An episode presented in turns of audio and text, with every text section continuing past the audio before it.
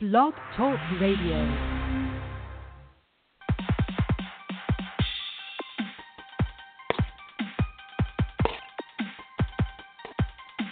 Intelligent, controversial, groundbreaking. The great liberators are coming. Hosts Amiri Brown and Kenya White take on all topics intrinsic to the black experience. No topic is too cold or too hot. Now, here are the great liberators, Amiri Brown and Kenya White.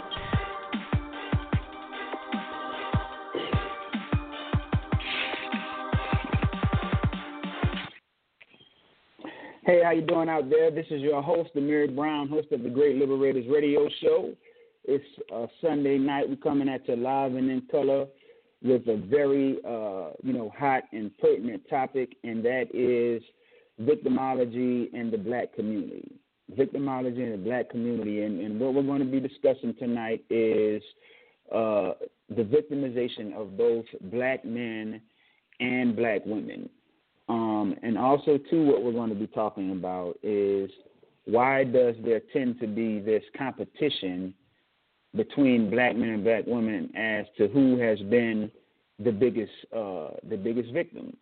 Something that, that I essentially call uh, the victim the victim Olympics because something that that is prevalent on um, you know social media, particularly uh, Facebook, is um, you know, this online gender war where uh, black women will talk about the things that black men have done that have harmed them, and black men will talk about the things that black women have done that harm them.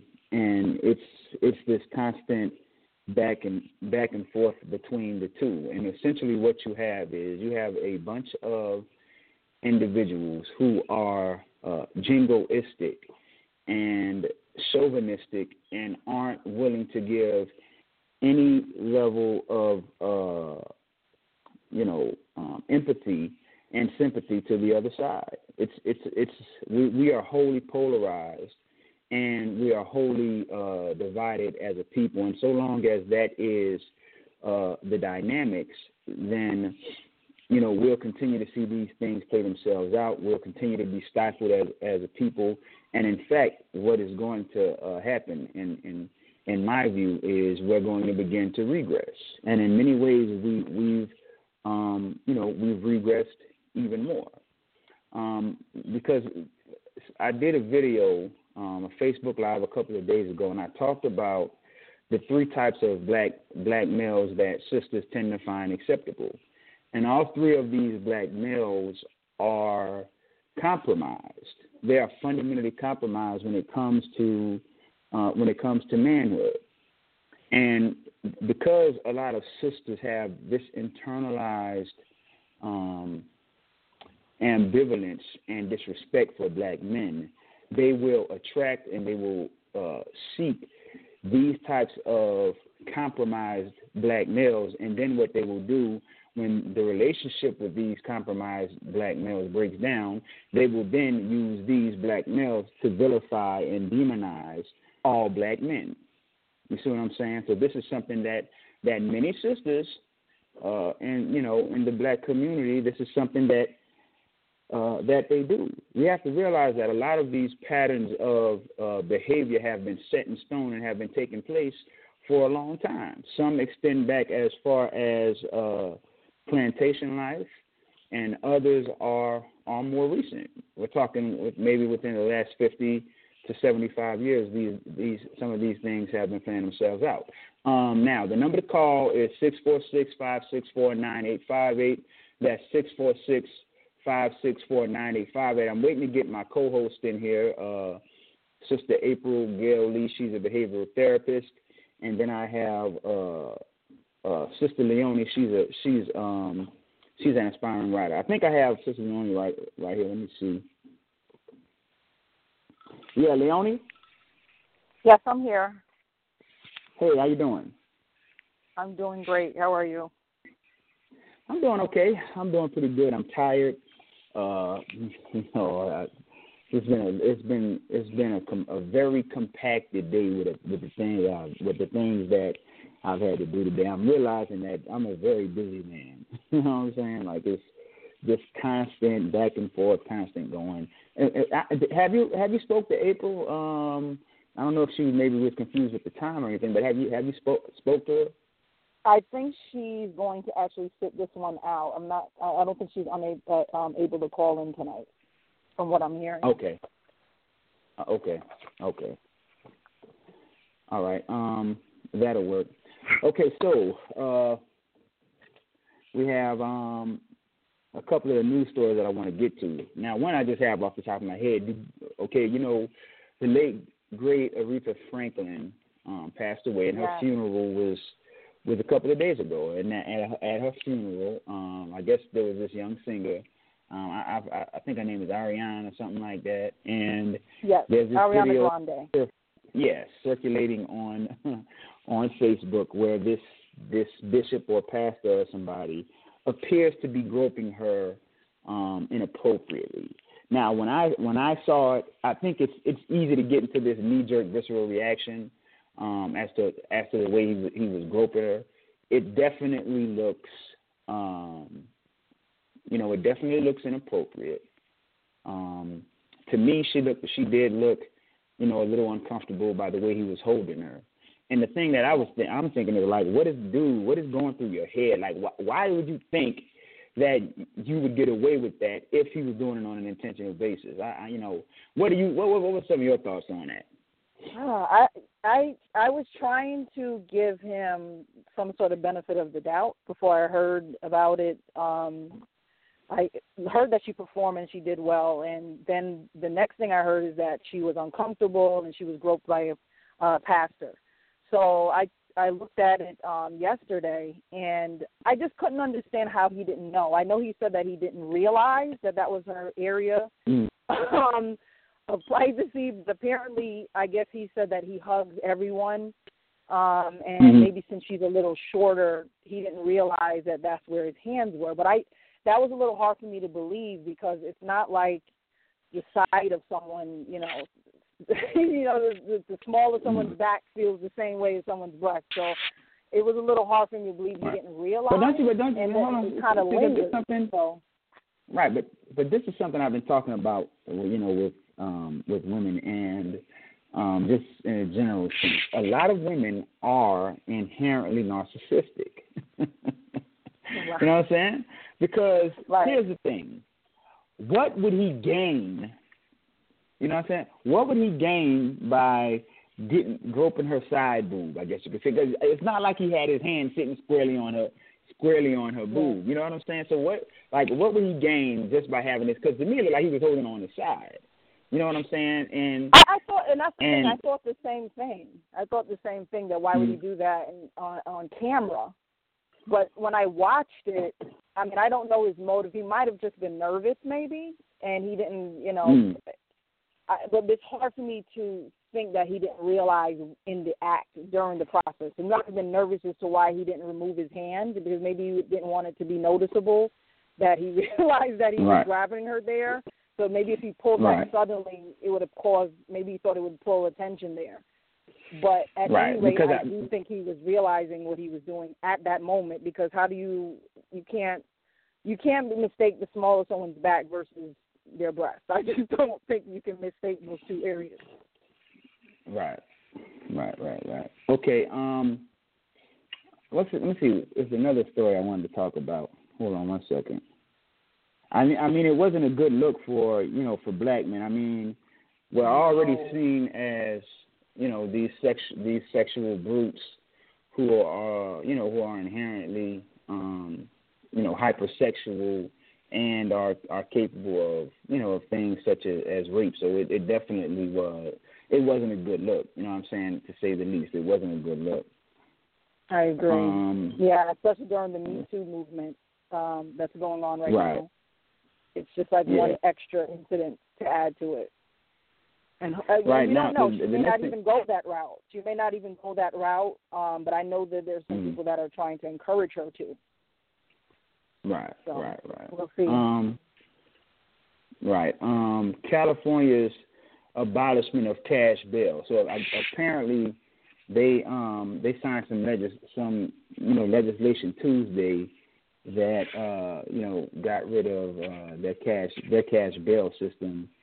And you know what that's going to do. You know what i'm saying? Because mm-hmm. you know the other day i was in um you know i was in a probation office just going to take care of some business. And everybody in that doggone place was looked just like me. They were black. And i told myself when i saw that i said it doesn't take a genius to see what's going on here. You know what i mean? I, I was like you mean to tell me the only people that's committing any type of crimes, whether we're talking about traffic crimes, whether we're talking about hardcore crimes, uh, felonies, or misdemeanors, the only people that's committing mm-hmm. crimes is, is black people.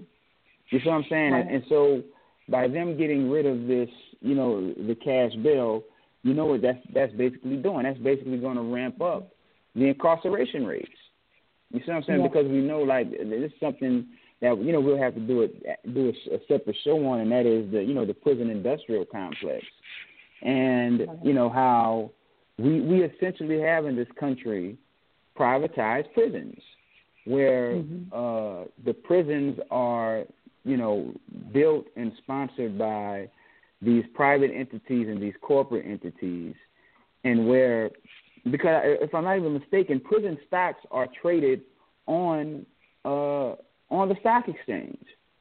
They yeah, are they are traded on the yeah. stock exchange, big, and the very purpose of this. What say that again? No, I was just saying it's, it's definitely big business. Go ahead.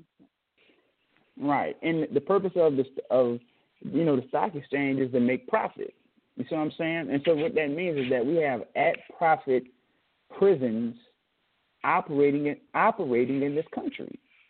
You see what I'm saying? And so that means that there, that means that there is a direct, uh, you know, correlation between mass incarceration and the privatization of of prisons and prisons and, and jailing in this country moving to a to a um a model that is you know operating to make money. You see what I'm saying? So right. and we know that the people who are going to be disproportionately um, affected by this is poor and black people.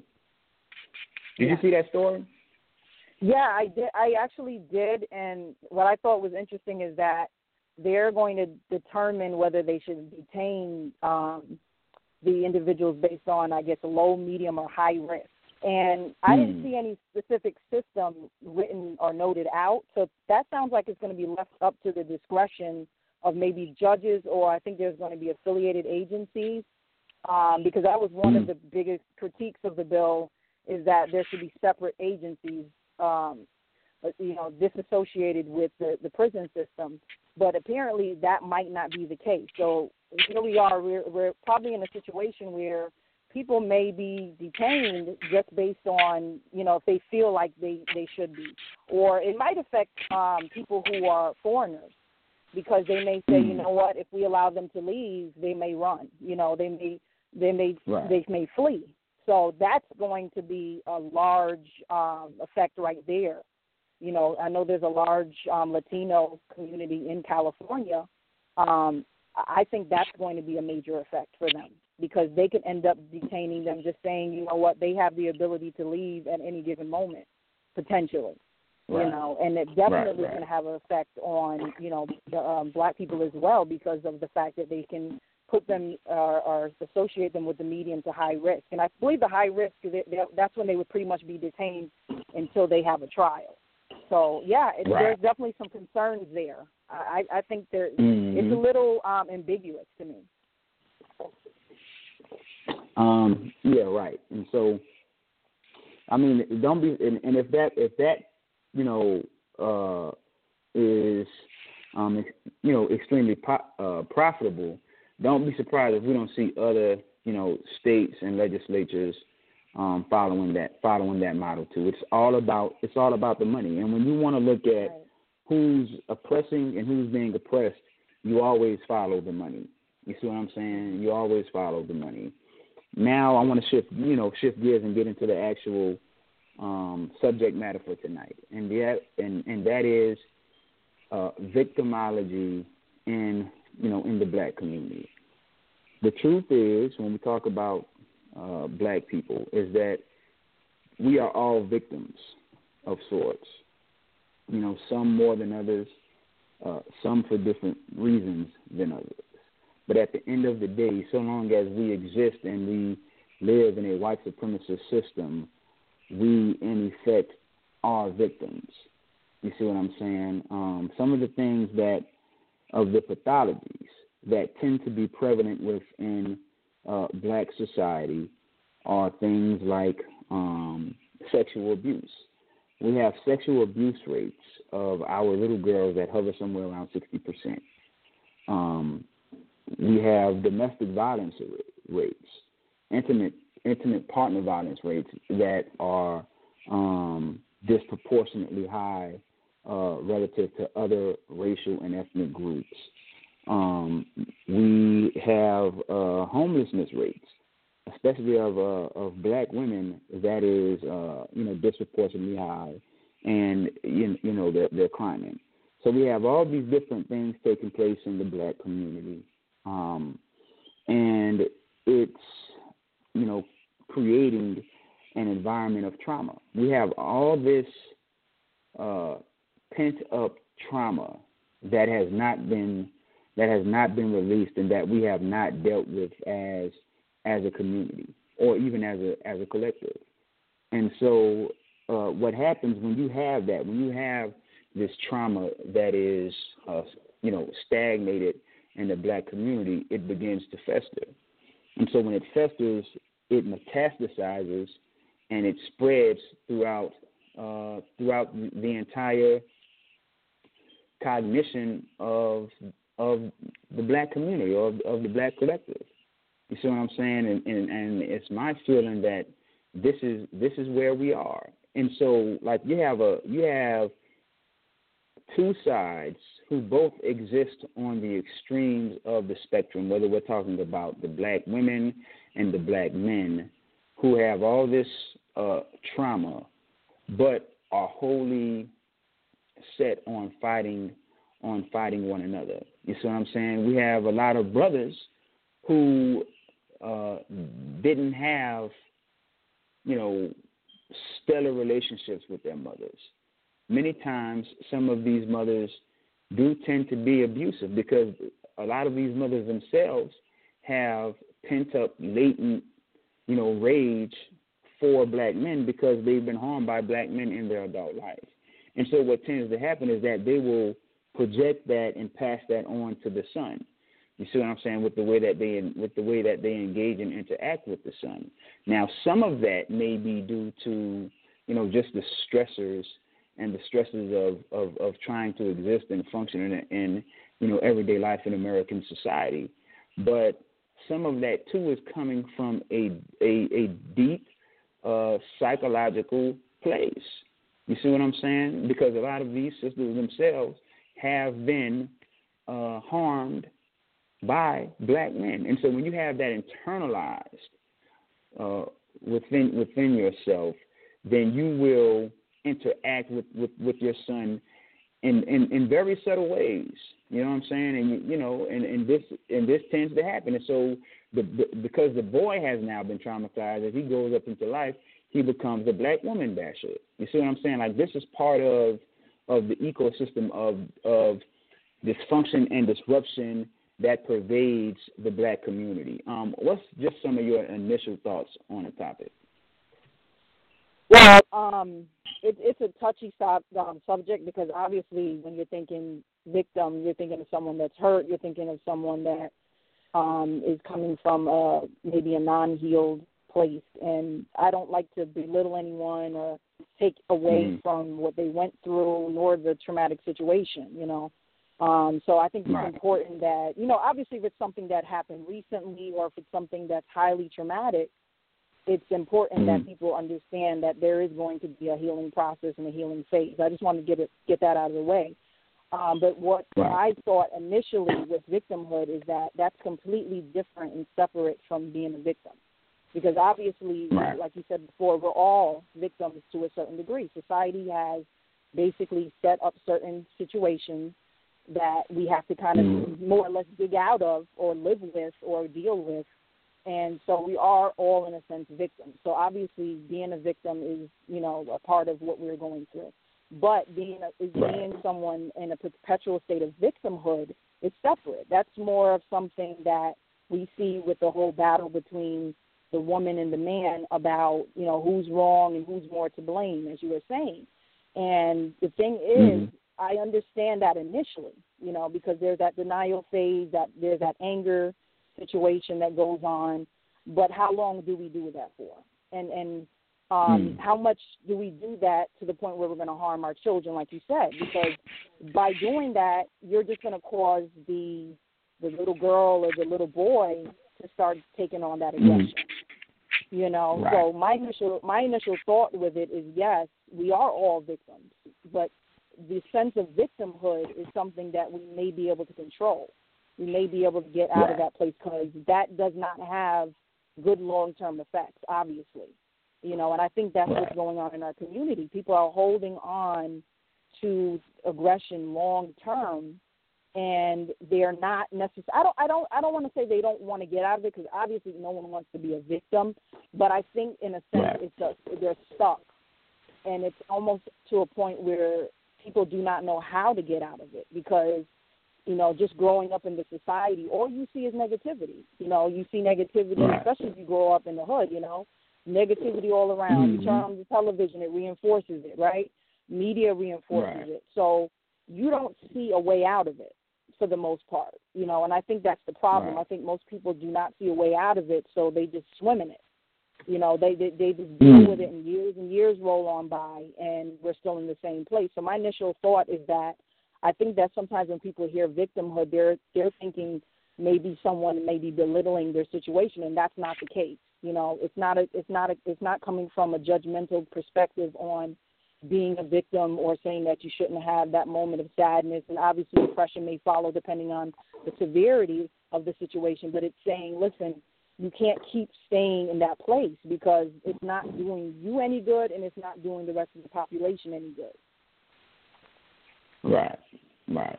Um, exactly. Uh, we have a caller. Caller three one four. I'm gonna bring you on right quick. Let you make a, a, a, a comment. Yeah, caller. What's going on, man?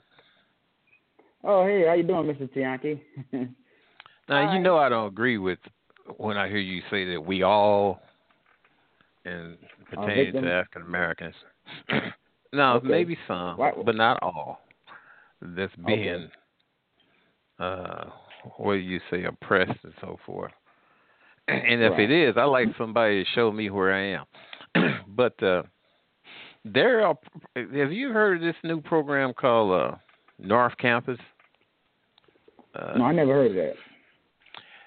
Apparently, it's about three locations, and mm. uh, they pay tutors everything from fifteen to twenty dollars an hour. They located on West Florissant. They located at uh, the Sanctuary on Redbud. Then another place is at O'Fallon Park.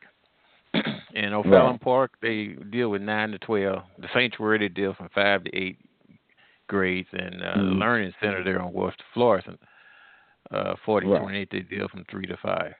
Now this is a good program right. where children can come mm-hmm. in and be tutored and also participate in a variety of subjects, matters, and uh, we're talking about uh, from what uh, three o'clock, three, four, five to seven o'clock per day. Mm-hmm. So maybe just need to have more of this sort of thing for young people in order to help them to be able to stay abreast and even make right. advancements on where they have to be educational wise. And also keeping them out of trouble. Give them something to do. Right. Yes. I just wanted to add that in there. Because okay. there's a lot of people that's doing good things and not feeling the victimology. And the victimology is being instigated and uh, architect by certain groups, certain individuals, and certain spokespersons. And mm. the vast majority of black people haven't heard of none of them. Anyway, I'm gonna continue to listen. okay, all right. Thanks for your thanks for your call, uh, Mr. Tianki. Um, he always follows up with you know with that wisdom and, and, and insight, even though me and him disagree on on if black people as a as a group or a collective are are, are oppressed. Now, uh, just getting back to you know to the whole victim thing, um, part of it too is okay. We have this this myth.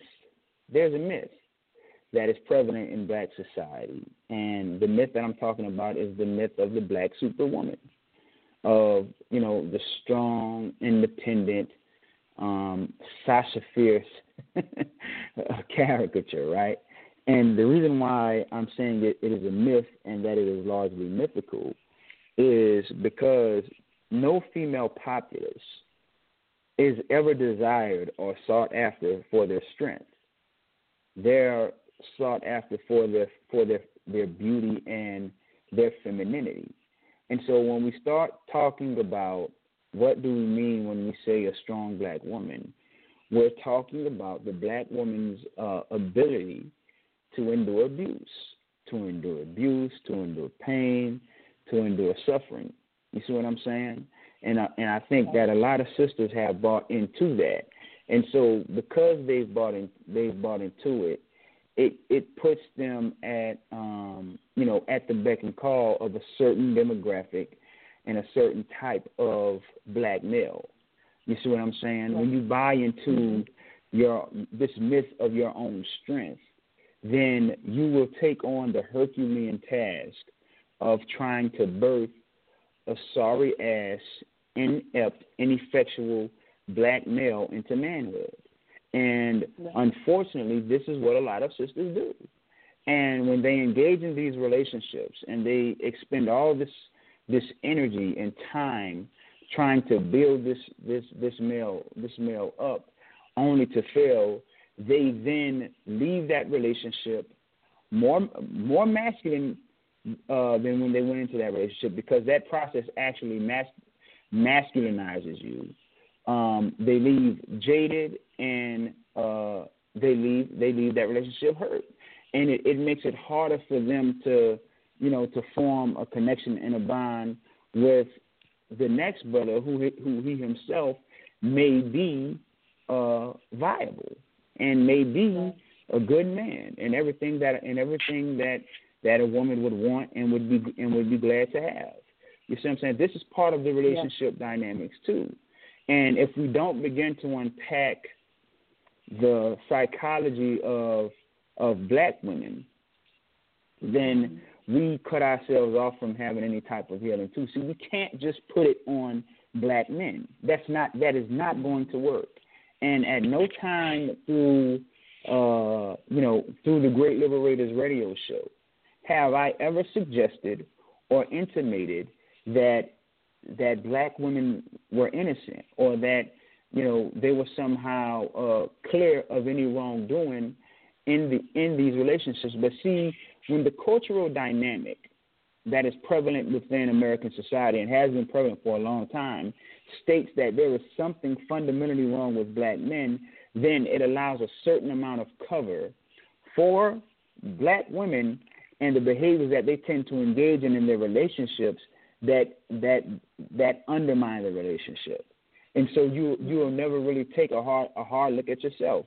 Now check this out, Leon. The other day I was on um you know, I was on Cynthia G's uh show and we were discussing um an episode of Iyanla um Fix My Life where there was this young this young girl, she had six children from five different men. One of those men was a married man. But come to find out, when I think when she was twelve, uh, she was gang raped. She was gang raped wow. when, when you know when she, when she was twelve. And see, it's it's easy for us as men, you know, right now to look at sisters and be like, oh, they having all these different kids from everybody and all this old foolishness, without ever really understanding that even even when sisters t- engage in that, that in it in and of itself may be an expression of an unresolved trauma that took place took place in them lives that that set them on that trajectory of behavior. It's it's it's the behavior pattern that we have that we have to talk about. And so right.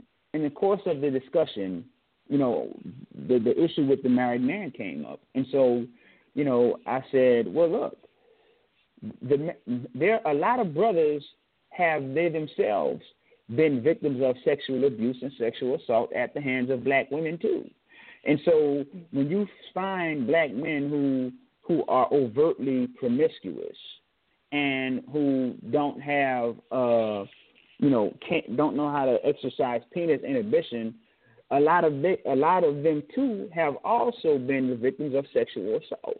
You see it's it's easy for us just to say oh well no that black those black men doing that because that's the way niggas are. You see what i'm saying? Or whatever the case is you see it's very it's very easy to do that and dismiss the very real trauma and traumatic experiences that brothers go through. Like even when we look at the stats, I'm not even sure what the stat is for you know black black boys who are um, you know who are victims of sexual assault in the black community, but we we understand we know what it is for sisters.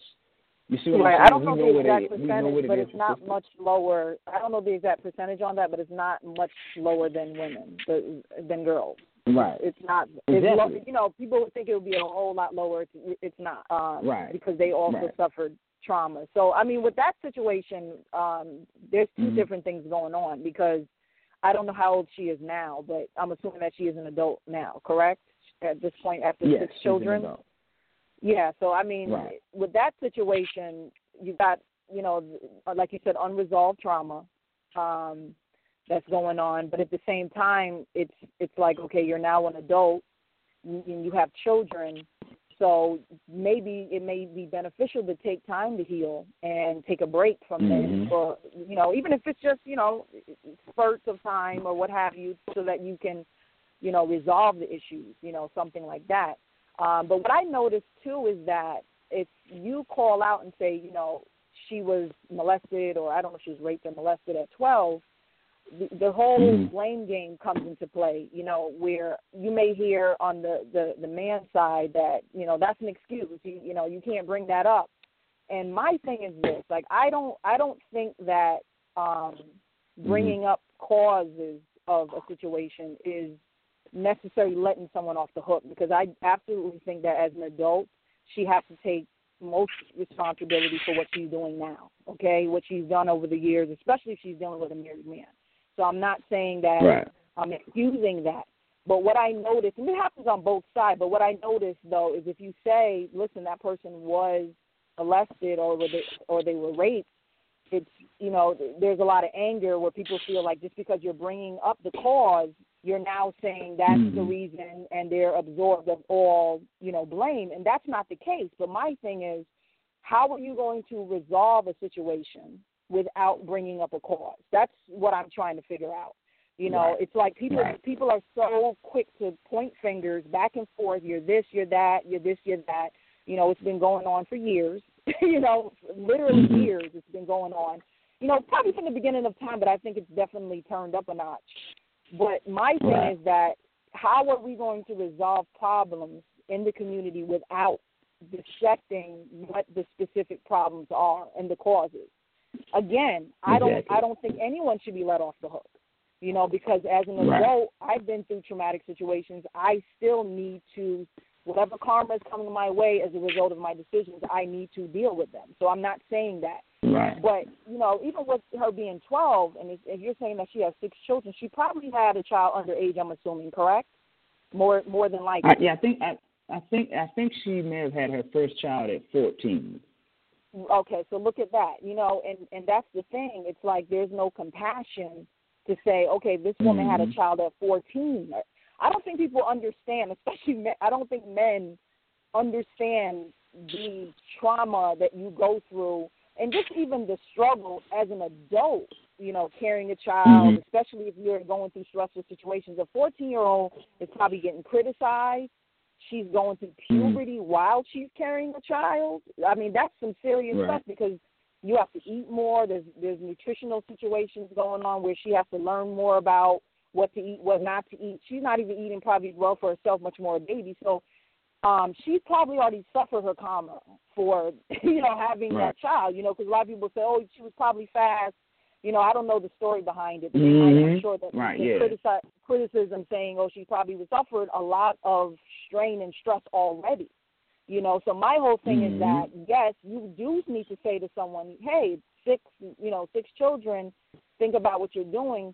But my goal more so, you know, when it comes to critiquing, is to to, to find what the root cause of the problem is, as opposed to saying, you know, she's a skank or she's just she's just fast or what have you. And I think that's the problem with the blame game and the whole victimhood mentality is that it's easy to stay in that place. It's just easy to stay in that place of victimhood. It's easy for the person on the outside to to basically point fingers and say, you know, you're the problem, but no one actually gets down to the root cause. You know. I don't see much about the root cause. When you start talking about root causes, everyone's more or less silent. Right, right. Um, you, you know, I, I get that, but you know what? I, something I have picked up on from a lot of sisters is there tends to be this dismissive um, demeanor and disposition that a lot of them will take when when we start talking about the things that the black man has been through. You see what I'm saying? Because black men, they themselves have uh, endured a, endured a, you know, a lot of trauma. They've endured a, they've endured a lot of trauma, man. I mean, like some of the issues, right, that that I think that black men tend to be tend to be vulnerable to victimization on is are uh, you know, false rape accusations. You see what I'm saying? Partly because of the stereotype that has been pushed about about um, you know black men. I mean, when we look at mass media, and the ways in which black men they themselves have been harmed by mass media. I mean, look at the Trayvon Martin shooting, for example. Now, it's easy to, you know, just express and delineate how Trayvon Martin was a victim of, of violence at the hands of George Zimmerman, but he was also the victim of propaganda. We have to realize that that Trayvon Martin himself was also the victim of propaganda, and so the way that we are portrayed in the media um, is is wholly important, and it has real world implications for the well being of you know of black men. Now, the other day on Facebook, you know, there was this sister was talking, and she mentioned something about uh, you know taking all around men and, and I mean taking all the black men and rounding them up and getting and getting rid of them. And I said, I said, well, that means you would have to get rid of your son because you have a son. Now, when you have that embedded in your subconscious and embedded in your psychology, how do you think she's relating to her son? How do you think? How do you think she's relating to to her son?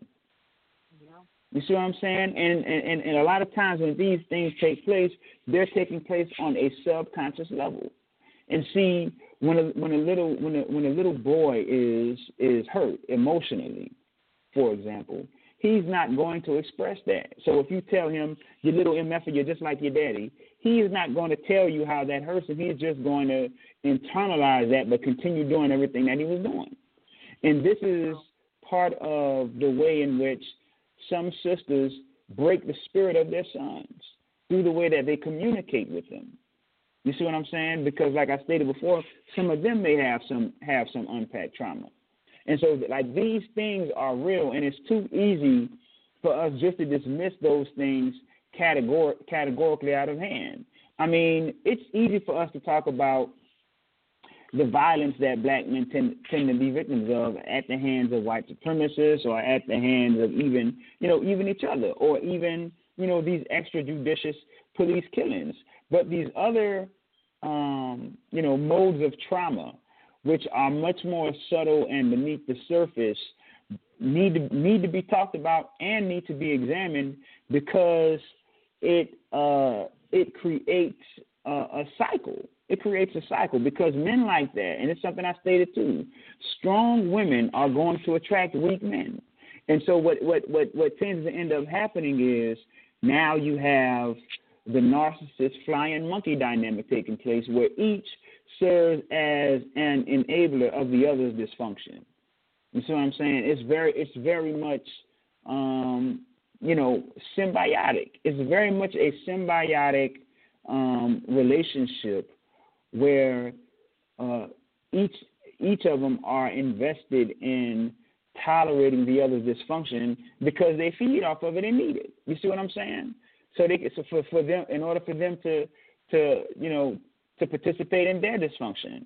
And that goes back to the you know to the original statement I made when I talked about the three types of men that sisters will go after because on just on a, a subconscious level they have this latent pathological disrespect for black men. You see what I'm saying? Like I was having a discussion earlier today with a sister on, you know, on Facebook, and we were talking about submission, and you know, I was I was trying to tell her that what we, you know, submission is not some Eurocentric European um, European concept. If we start talking about cooperation, if we start talking about compromise, that's what we're talking about. All those things are forms of submission. They're forms they're forms of submission. And so, in the course of of our discussion, you know, she was talking about well, what have black men done? Black men haven't done this. Black men have never protected. You know what I'm saying? And I said, do you realize that the largest expansion of wealth that has ever taken place, which took place between the 1940s and uh, let's say the 1970s, just the you know around about time period, that expansion of wealth was was paid for by the blood of black men who went and fought and died overseas in World War One, World War Two, the Korean War, the Vietnam War. You see what I'm saying? And so that's what I was telling her. It is it is wholly disrespectful and demeaning to the to, to the legacy of many of, of great black men who made the ultimate sacrifice just just so you could come and be in America and and, and, and, and enjoy the amenities of American life so so you can then say, Well, I'm a strong independent woman. If those brothers wouldn't have been over there doing that, who's to say you would be in a position to do what you're doing today? You see what I'm saying? Like like just think just think of that psychology, but that is the type of demeanor and disposition that a lot of these jingoistic black women will take in an effort to dismiss uh, categorically any idea or concept of being compliant and uh, empathetic to the struggle that black men do have, which is a very real struggle. Yeah, and and what you were saying about um, you know son being you know in a, in a sense abused. I mean, it's a strong word, but mm-hmm. there are men you know that grew up with abusive mothers, especially if the mother wasn't, you know, happy or she was under a lot of stress and it right. took a toll in the long term. I mean, I know people do not like to say or talk about that because when you think of the mo- the mother, you think of the nurturer. A lot of women are under extreme conditions right now, especially if the child comes out looking like you know the father. you know, that's a problem. Mm. You know, to to many women, even though it's not admitted, and and that causes a lot of times the sons to grow up to be men and they feel and they internalize that situation that other women are like that. They're thinking, okay, she looks like my mom, so she's probably like that, or she sounds like my mom. Because remember, there's we we have culture in different areas. We we their manner, mannerisms may be similar. Um, the, the features mm-hmm. may be similar, so automatically he's attaching the the, the culturalism of, of how his mom was to this woman that he's meeting, and he automatically thinks off top, oh man, if she became you know the child of my uh, my my children, she's going to teach, treat mm-hmm. my children like how my mother treated me.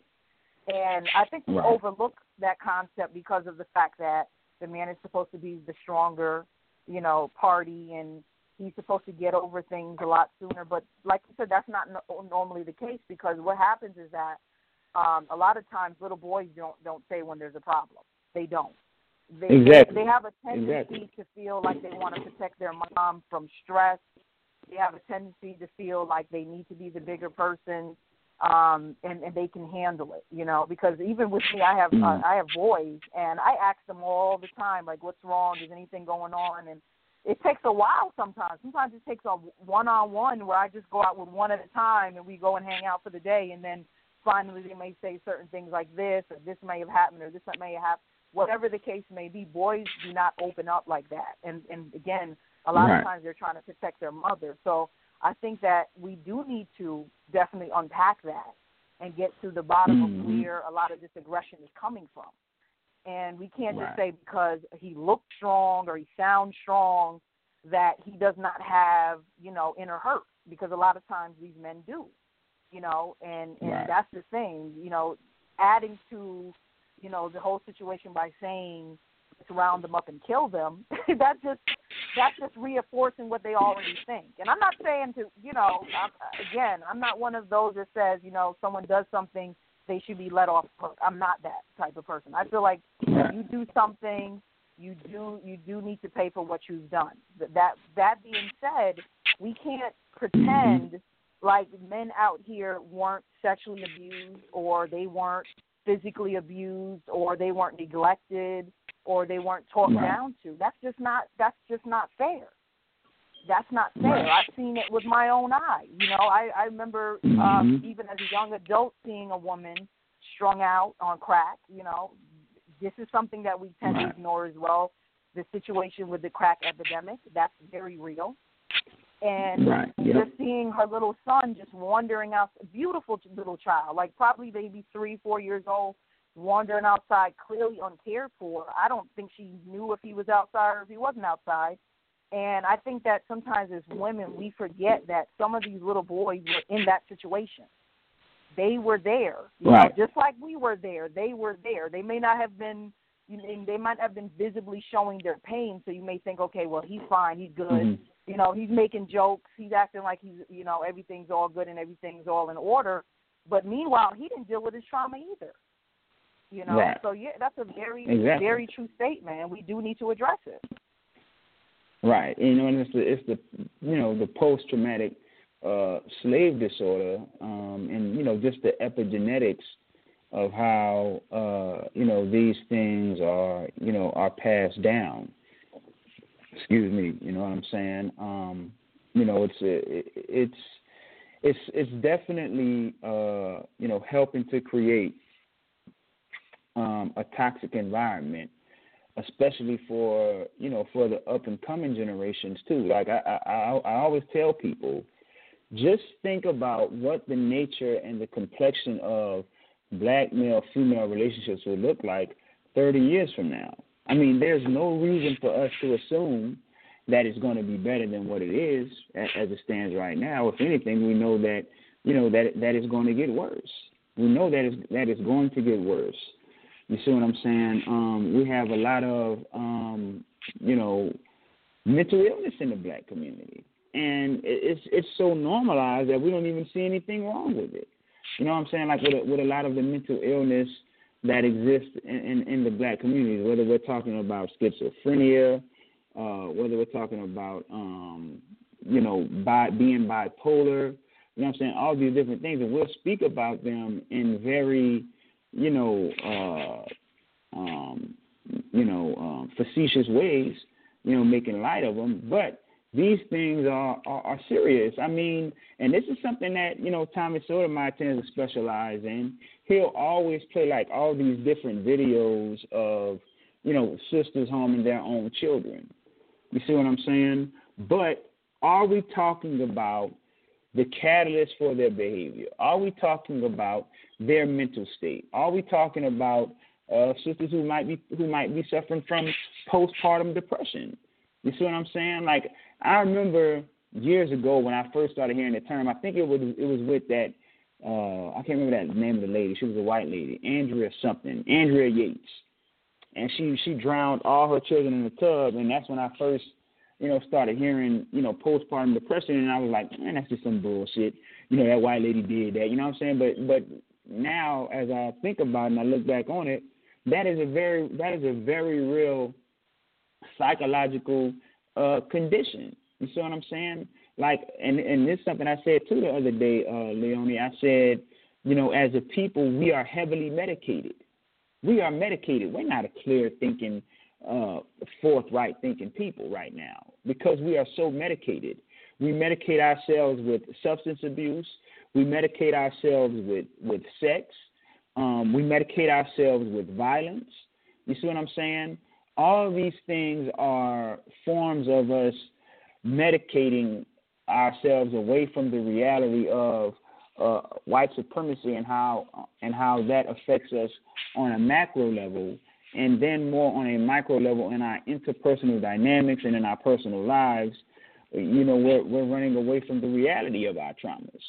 You see what I'm saying? And so, uh, you know, as I've been trying to, to to say and trying to do is that we need we need a cultural shift, uh, and and and part of that culture would be one of healing. We need a, there's a lot of healing that has to take place in the black community. Um, I, you know, we even did a show with Veronica Conway, and she's very good. You know, she's very good on this stuff.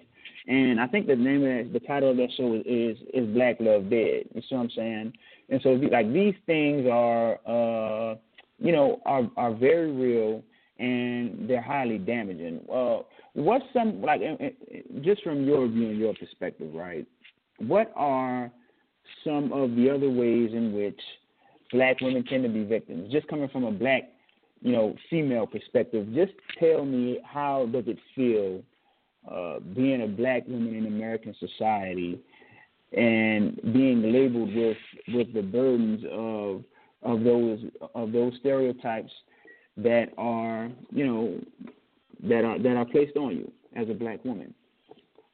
Yeah, well, I mean, it's every day for me, you know, because I I work in the corporate field and um, mm. I hear stereotypes all the time. You know, I I mm. and I work with certain people that are fairly wealthy, and sometimes the whole welfare argument comes up from time to time. Mm. You know, indiscreetly, but it seems to be something that is is being bounced off, maybe to see if I could respond to certain things, like I'm the spokesperson. That's something that I think that we have to deal with as you know, right. you know, women in in this culture is that we're the spokesperson for the whole black community. you know, they're right. they're they're wanting to know is that the the situation? Why you know why is it that people you know the women are on welfare and you know and it's like mm-hmm. that's a stress in of itself because you know obviously with the whole welfare situation, black women are not the the main ones that are on the welfare. You know, um, right. whether it's by population or percentage. You know, so those those conversations mm-hmm. come up sometimes. But then you but then you're also in the workplace, so you don't want to start a brawl. You know, so you have that right. stress that's right. going on. You you know, you, you, where where it feels like you're always trying to um, defend you know your your community you know and that's a real thing i think a lot of people don't realize that because especially if they feel that mm. you're coachable those things get eased on in the conversation you know um, right. I hear different topics about black men from time to time, you know, by by mm. white women and, and white men. It comes up from time to time about why do you know why do black men do this and why do black men, you know. So if you're saying from an everyday point of view, it's very real. It's very real. That's why it's hard for me to believe when you know, like the gentleman that called in earlier. Um, I would I would love to hear more about his perspective, but when he says that we're not victims, I would I would disagree with that. Does that necessarily mean mm. that you're you're fighting for dear life on a day to day basis? You know, um, maybe not in a physical aspect, but psychologically, I could say that that's possible. You know, especially if you have to be around certain people that are, you know, maybe not um, informed or maybe certain people that are just blatantly racist. You know, that's just reality. And on top of that, you are you have to deal with you know, outside communities judging you, and then on top of that, you have to deal with your very men judging you. You know, I've had right. men straight tell me like, "I don't trust you. You you're, you're a black woman. I don't trust you." I've heard men say that, you know, straight mm. out, and I'm like, "Really? Like what?" A, like, and, and it, it kind of blew my mind. And I've seen the the yeah, this is real. This is real. Mm. I've seen right. you know different scenarios where men treated other women certain way, and it's not because she did anything, said anything, um, just because of what she looked like. Maybe she reminded him right. of her, you know, of his mother. So when when you say um, the day to day victim um, mentality, you can pick that up very easily because it becomes a day to day thing. Like you're, for me, I'm I'm more or less like I know who I am. I know I, I'm be, I'm above and beyond it, but I can understand that if someone is not healed and they're already feeling, um, you know, like they're in a state of depression, and you go out in the everyday world, especially if you work in corporate America, like I said, you are mm-hmm. definitely um, more likely to become a you know a, a person in a victimhood mentality because as I was saying earlier, being a victim is different from actual victimhood because victimhood means that you're li- literally in a state or a position where it becomes normal practice for you, where you feel like you're constantly right. having to defend yourself, or you constantly hmm. have to say, "Oh, this happened because of this," or "This happened because of that." You know, I'm to the point right. where I just ignore people if I need to. you know, unless mm. I hmm. feel like it's necessary, or I put people in their place right. and I move on with life. You know what I mean? It doesn't slow my day down. Mm. But in reality, it's there and it's real. So yeah, that right. it's something that it plays out um, consistently. You know, and, and mm-hmm. it can definitely be disheartening, and it can definitely take a toll. Like you said earlier, with mental illness, it can take a toll on a lot of people you know, and and a right. lot of things when it comes to mental illness, it's not something that happens overnight. You know, it's something mm-hmm. that builds up over time, and especially within our community, we don't like to talk about it. We don't like to say, "Hey, are you okay?" I ask people, "Are are they okay?" all the time. They probably can't stand me, but I've seen people throughout my life literally go out of their minds, like literally go out of their minds mm. because of the strain and the stress. Yeah, the strain and the stress of unresolved right. trauma, and just going through everyday life, and especially if you introduce children into the mix, I've seen women mm-hmm. with my own eyes, literally, you know, get to the point where they lost mental capacity. You know, so right. yeah, it's a very real thing. I'm I'm glad um, you asked that because it's it's the reality that we're living in. You know. Right. Right. Um. You know. You're. You know. You're. You're. Uh. You're absolutely right. You're absolutely right. Um, the number to call in is 646 564 9858. That's 646 564 9858. Um, I guess the next obvious thing that we would need to talk about on this topic, uh, Sister Leonie, is um, you know ways in which we can begin to you know to help each other heal from you know from our traumas. I think the first thing, the first step, is in identifying the catalyst for you know for trauma, the catalyst for uh, you know the pain and the suffering that many of us do endure and experience. And so, just coming from the black male perspective, I will give you a rundown of what it is like, um, you know, existing and operating in American society. And this is something I talked about too it is almost like being, you know, a caged beast or some type of caged animal. You see what I'm saying? See, we have to understand something. The allure of seeing a lion uh, at a circus being made to do, you know, out of his natural element, being made to do tricks and to perform for the crowd is in the fact that we have taken this great, majestic animal, the so called king of the jungle, and we have relegated him down. Um, we have relegated him down to this. You see what I'm saying? This is what we have relegated him down to. Um, and this is almost how it feels, you know, um, as a black man in American society. You see what I'm saying? Uh, I think like like just think about when you see you know brothers playing the football, playing the basketball. We already know what the physical capabilities and prowess is of of the black man. You see what I'm saying? So there is something that everyone gets when they can see a see a black man made to be a spectacle like Alton Sterling. You see what I'm saying? Like in white society, that's the thing. It's almost like when you know when they kill when they when like when they get a good a good kill, they'll sit there and pose with it. You see what I'm saying? Like this is almost how it feels coming just coming from the black male perspective. And the truth is, is that you have some sisters who get off on that too. And this is where we get get into it with the black the so called black feminist. See, because a lot of these sisters who wear the moniker of black feminist, they aren't feminist. They're not pro black women. You see what I'm saying? They these women are not pro black women. They are black female chauvinist and jingoist, and they get off on being able to exert a certain level of control and dominance over black men. You see what I'm saying? And so, because of the stereotypes about black men, and because we know that the price of our life is so cheap within American society, we we know that there is a certain way we must operate and behave. You know what I'm saying? So we know when we get, you know, get pulled over by police, there's a certain type of way we need to operate and behave if we want to make it out of that situation. You see what I'm saying? And these people who have this sense of authority and power over us, they know that they can poke us and they can prod us, uh, uh, trying to trying to elicit a response.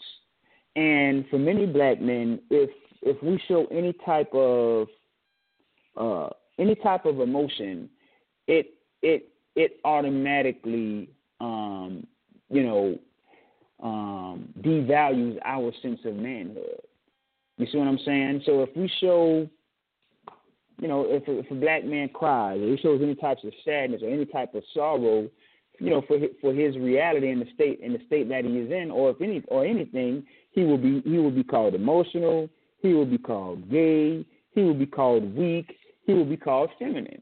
And then on the other end of that, if he expresses any level of of anger, then he is automatically seen as a menacing brute who is inherently violent and must be taken down. And and in relationship in relationships, in our relationships, you have many sisters who use that to their advantage. I've heard many stories from brothers who were the victims of the domestic abuse, and the woman called the police, and he went to jail. You see what I'm saying? So we cannot act like these things aren't real.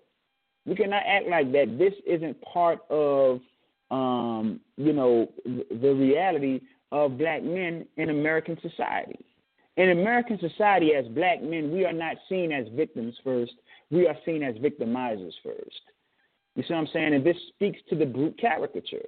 I mean, look at the movies that have been portrayed, uh, you know, in in mass media about black men by and large. Like all of these all of these so-called black cinema movies, they either show black men as being violent, they show them as, or it shows them as being inept, stupid, or weak.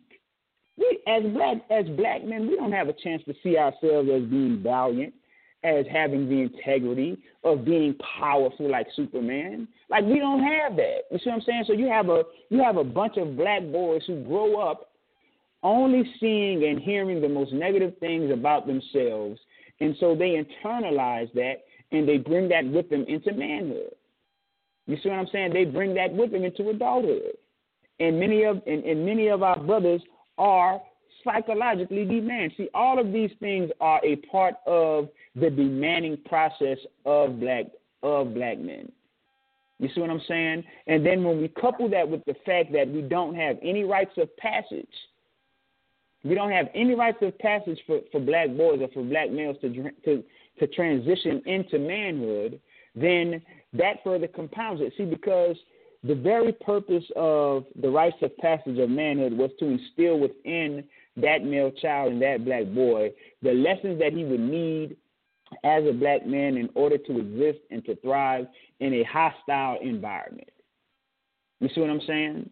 And so right. we don't have that. So so a lot of these boys, a lot of these brothers don't have the psychological fortitude that it takes to operate in a white supremacist system where they are constantly targeted. You see what I'm saying? And this reality manifests itself in various ways. Even when we look at uh, you know, the mass incarceration rates. You see, there is a scientific discipline when we start talking about uh, understanding sexuality and, and what orients sexuality. You see what I'm saying? Because the way you see yourself se- sexually is a part of socialization too. And there's a study by a German scientist, I can't think of his name, but he concluded through a study that the gender, iso- gender isolation can cause and ha- and does cause homosexuality. You see what I'm saying? Like it, it, it, there's a, there's a direct link and correlation to that. And so when we start talking about mass incarceration, mass incarceration actually serves to feminize uh, you know, black men in in twofold in two ways. First, as the black boy, the black child, whose only gender role he has to follow is his mother. You see what I'm saying? And then when we couple that with the fact that the mother is oftentimes the standard of strength in his life, he, boys will automatically and naturally be inclined to mimic that because strength is a masculine is a part of the masculine. Masculinity is a, is a strength dynamic. So the boys will be, the boys will begin to emulate the only standard of uh, strength that they see. So that means that that you have two things. That means either the boy is going to mimic and imitate the black woman, or he's going to mimic and imitate the white man. You see what I'm saying? So that's one part of the way in which we are victimized by mass incarceration. Now, the second part that of which we are in, victimized by mass incarceration is when we is when we get into these prisons. You see what I'm saying? Because when brothers go to these prisons, they they don't stop being sexual beings.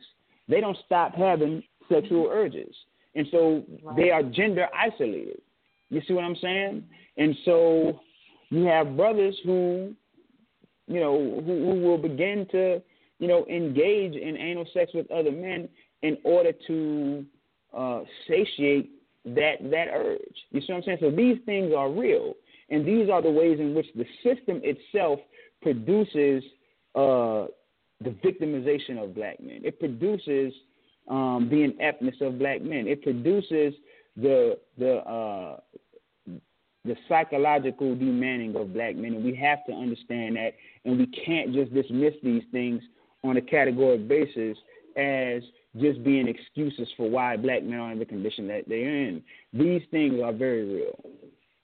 Yeah, you're absolutely right, and a lot of the times when a child is molested or you know a, a, a woman is is molested or, or raped or what have you, some of these men have you know background of being incarcerated you know mm-hmm. and you know again it's not that it's an excuse they did make that decision to do whatever harm they caused but if right. we're going to try to solve the problem long term we need to look at what happened that might have caused this person to feel like it's okay to do whatever they did you know we, we need to look at that we can't say okay well you, you know we can't focus so much on the fact that he's an evil person yes, we you know that might be the case, but what might have led up to that, you know, and and that's very important.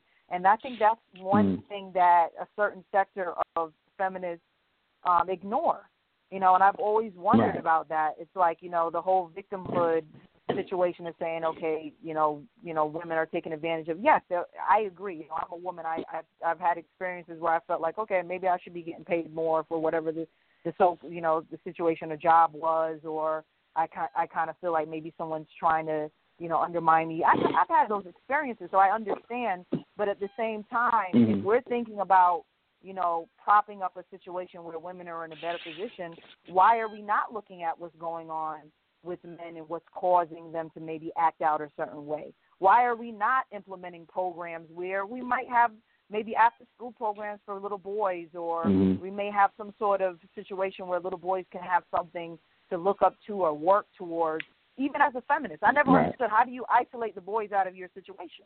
Like how how do you claim right. to be a feminist and you're only protecting the girls and the women? Is if the boys don't need protection as well, or they don't need upliftment as well, because they're going to become men one day. They become men right. that are toxic. Aren't they going to impact what you're doing in your whole movement?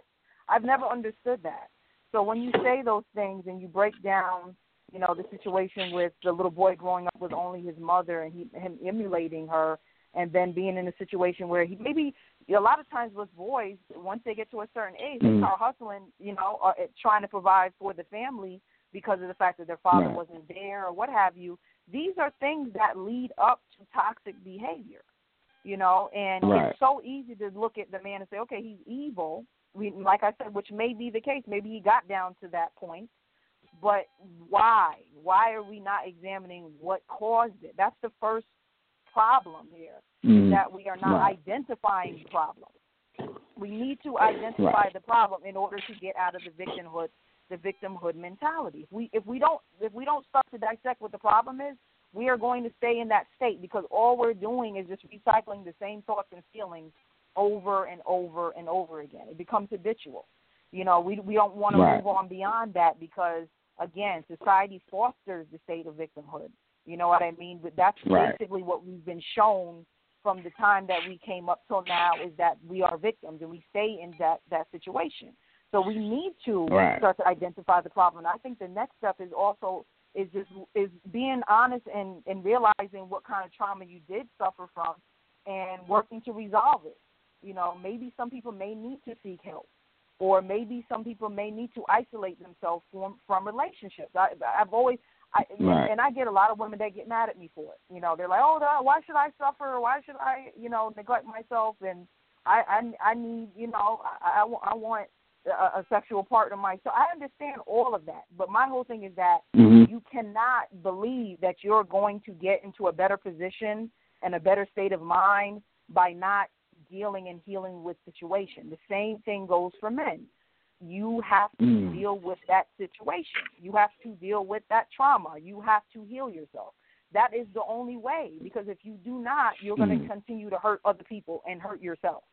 You know, so I think that's right. important is to, like you said, identify the problem and then work out a long a long term plan where you are mm-hmm. literally isolating time out of the day, out of the week, out of the month to work on yourself. That's it. I don't know. People put work into their cars.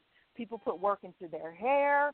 People put work into all these things that we see on the outside, but they put no work to their inside. They put no work into their psychological trauma. How are you gonna get better with no no work on yourself? I'm someone has to explain that. Right. like that. I, Hmm. I've, I've never seen it. The people that I've met that have been through some large obstacles, they took time out. That's what it was. Maybe even Mm. maybe made it t- taken four months. They may have taken six months. That's the problem. A lot of people have been through some hardships, but they've never isolated time out to really work on themselves. Why? Why? This is what Right. I'm trying to understand. They're going to stay in a, a status of victimhood until they do that. Right. You know, that's um, you know, that's all great points that you you know that you brought up. Um, the next thing that I that I would just want to touch on uh, when we talk about you know the, the victimology is uh, you know the the violence, the violence that tends to be present, um, you know, in in the black community. And I, and I hate to I'd hate to you know mention this. Uh, I'm, it's not my intention to you know stigmatize uh, an entire city or demographic of of black people, but I'm talking about Chicago. Um, we know that the violence in Chicago is uh, is rampant. It's not something that is new. Um, it's a it's a very old you know dynamic, but um, I think I saw one you know one news story where they said that many people or many boys within uh, you know within Chicago suffer from PTSD just from uh, all the violence that that tends to be prevalent there. You see what I'm saying? And so that's something that we have to we have to deal with too. The patterns the patterns of violence that have been ingrained uh, within the psychology of black people, just in a general sense, but more specifically, in, ingrained in the conscience of uh, of black men. I mean, we have to be honest that we romanticize violence as a culture.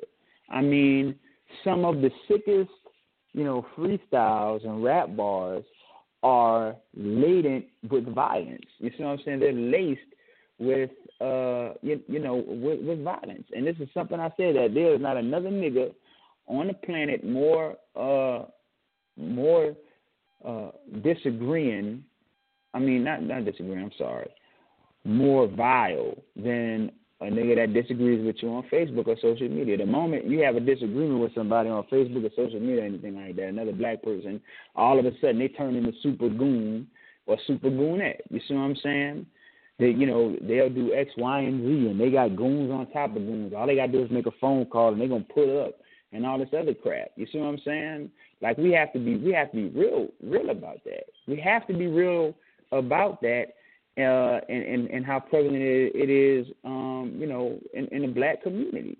Like I remember coming up, and just like in my community, and you know, the violence was a part of everyday life. Like I've seen people you know, gunned down right there, like right in front of me, as a 13 or 14 year old boy. You see what I'm saying? So, it, so like these things are, are are real, man. Like they are real, and they have real world consequences and implications. Call it six three zero. Um, you're on the line. I'm bringing you on right quick. I don't know who this is. Hold on one second.